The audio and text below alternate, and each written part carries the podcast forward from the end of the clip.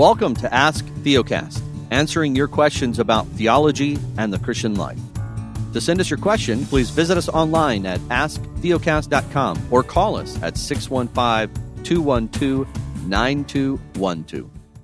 Hi, this is Jimmy. And on today's episode of Ask Theocast, I'm going to seek to answer the question what does it look like to live every day as a faithful and mature Christian? It's a really obvious and pertinent question because, well, each of us, we live and we exist every single day. We wake up, we eat breakfast, we go to work, we eat lunch, we go to school. We, we do all of these things where we have various responsibilities throughout the day. And so, in light of that, what does it look like to do all, the, all of those things and, and live all of those ways as a faithful and mature Christian? And to help us answer that question, I want us to remember a very small petition in the Lord's Prayer where Jesus teaches us to pray, Give us this day our daily bread. And you might be wondering, what does this have to do with living a faithful and mature Christian life? Well, I want to introduce you, if you're not familiar, to what's known as the doctrine of vocation. And to help me explain it, let me point you to an illustration. Each and every day, when my family sits down for breakfast or lunch or dinner, my son, who's five years old and who loves farming, he reminds us that what we're eating was grown and raised by farmers. So whether it's bacon or vegetables or wheat or whatever it may be, he reminds us that what we're eating is farm food. And so if we're having a bacon, lettuce, tomato sandwich, uh, a farmer had to raise that hog had to then sell it. Somebody then had to transport it and then process it, put it in a package. I then had to go to the grocery store, buy it, bring it home, and cook it. And the same could be said of both the tomatoes and the lettuce. Now, what would happen is if those farmers, what would happen if those farmers, they decided that they weren't going to do it that day? They weren't going to raise those things. They weren't going to sell them. And the grocery stores decided to stop working or they decided to stop selling those things. Well, what would happen is that my bacon, lettuce, tomato sandwich would simply just not be in existence.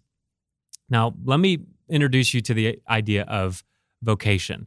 The idea of vocation is this that all of us have unique callings and different things that we have been handed in this life, whether we are husbands or wives, uh, whether we are sons or daughters, or whether we are brothers or sisters, whether we're doctors or musicians, or we are farmers or whatever it is that we may be, we have unique callings upon our lives known as our vocations.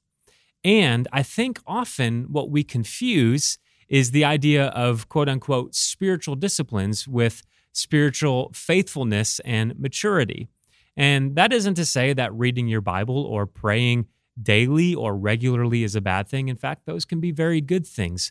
But often, I think what it means to be a faithful and mature Christian on a daily, regular basis is you living out your vocation in a quiet, obscure, faithful way. So if you're a school teacher, that means you go to school and you love your students and you serve them and you you teach them very very well if you're a medical doctor you obviously don't cut corners and you do your job faithfully and you offer proper and right and good diagnosis.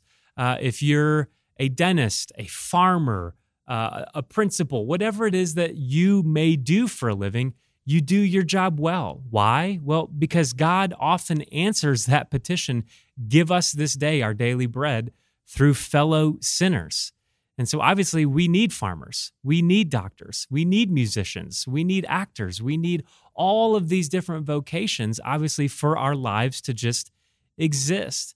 And so let me just try to encourage you here that often to live a faithful and mature Christian life means that you do your vocation, you do your job, you live out your calling, even if that means disciplining your kid for the 19th thousandth time. You do it for the glory of God because often that means you're also doing it for the good of others.